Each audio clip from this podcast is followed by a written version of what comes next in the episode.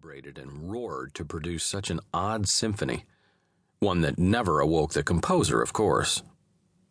An accountant by profession, Carlyle impressed Thomas as an odd duck. To hear him talk, Carlyle dealt with the intricacies of paperwork, but his hands were those of a bricklayer. Stubby fingers, cracked and broken nails, calluses that made his palms dry and hard. He looked no more the part of an office bound cipher than did the salt preserved captain of the Alice, Robert Kinsman. As his destination approached, Thomas forced himself to relax. If the crew was not worried, why should he be? He contented himself with watching the constantly changing colors of the water as it broke around the bow. He could not pinpoint the time when they had turned eastward from their northerly route up the Pacific coast. The water told no secrets.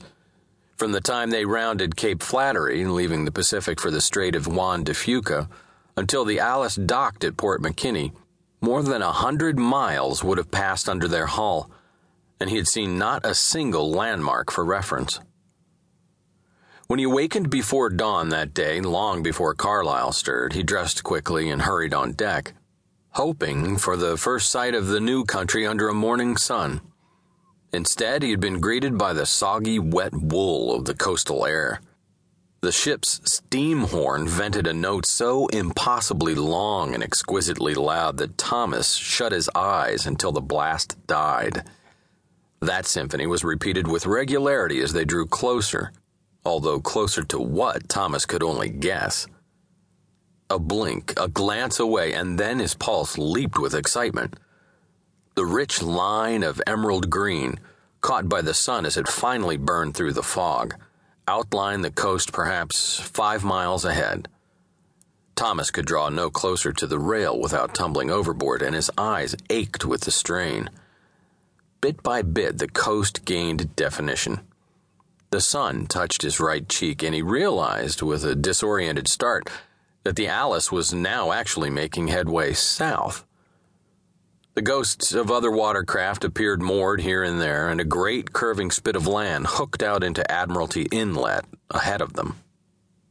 Once the strong aroma of burning wood tinged his nostrils, an odd sensation in the middle of the wet gray strait. The gulls wheeled noisily overhead, sometimes hidden in the fog, sometimes diving down to hang on the air currents just above the waves, tiny bright eyes regarding the ship with interest. Another buoy appeared dead ahead, and the ship swung hard to starboard, its horn bellowing. The hull kissed the bobbing marker. The gentle throb of the steam engine changed pitch, and Thomas felt the deck shudder as the Alice slowed, its bow turning away from the open water. They headed toward a dull, dark little community at the base of the curved spit, passing through a fleet of moored ships of varying tonnage and rigging. The hodgepodge of wharf pilings thrust black and slimy out of the water in dockside. Thomas could see half a dozen people, some fishing, some no doubt waiting for the Alice. A hundred yards down the shore, a trio of children and two mutts played near the water. One of the boys appeared to be flailing at the others with a strand of kelp. Looking again to the wharf, Thomas tried to make out the imposing figure of Dr. John Haynes, who had promised a royal welcome. The Alice shuddered again. Black coal smoke belched from the single stack, lifting and mixing with the gray fog. Whoever pulled the steam whistle cord was diligent, and Thomas flinched each time. The crew galvanized into action at the last moment as the Alice sidled her 102 feet of keel and 260 tons up to the wharf as gently as if she were a tiny skiff. Out of habit, Thomas hauled out his watch and snapped it open. 3:17 p.m. on this Saturday, the 12th day of September, 1891. He had shaken his father's hand in the doorway of his Leicester, Connecticut home 10 minutes after 7 on the morning of August 26th.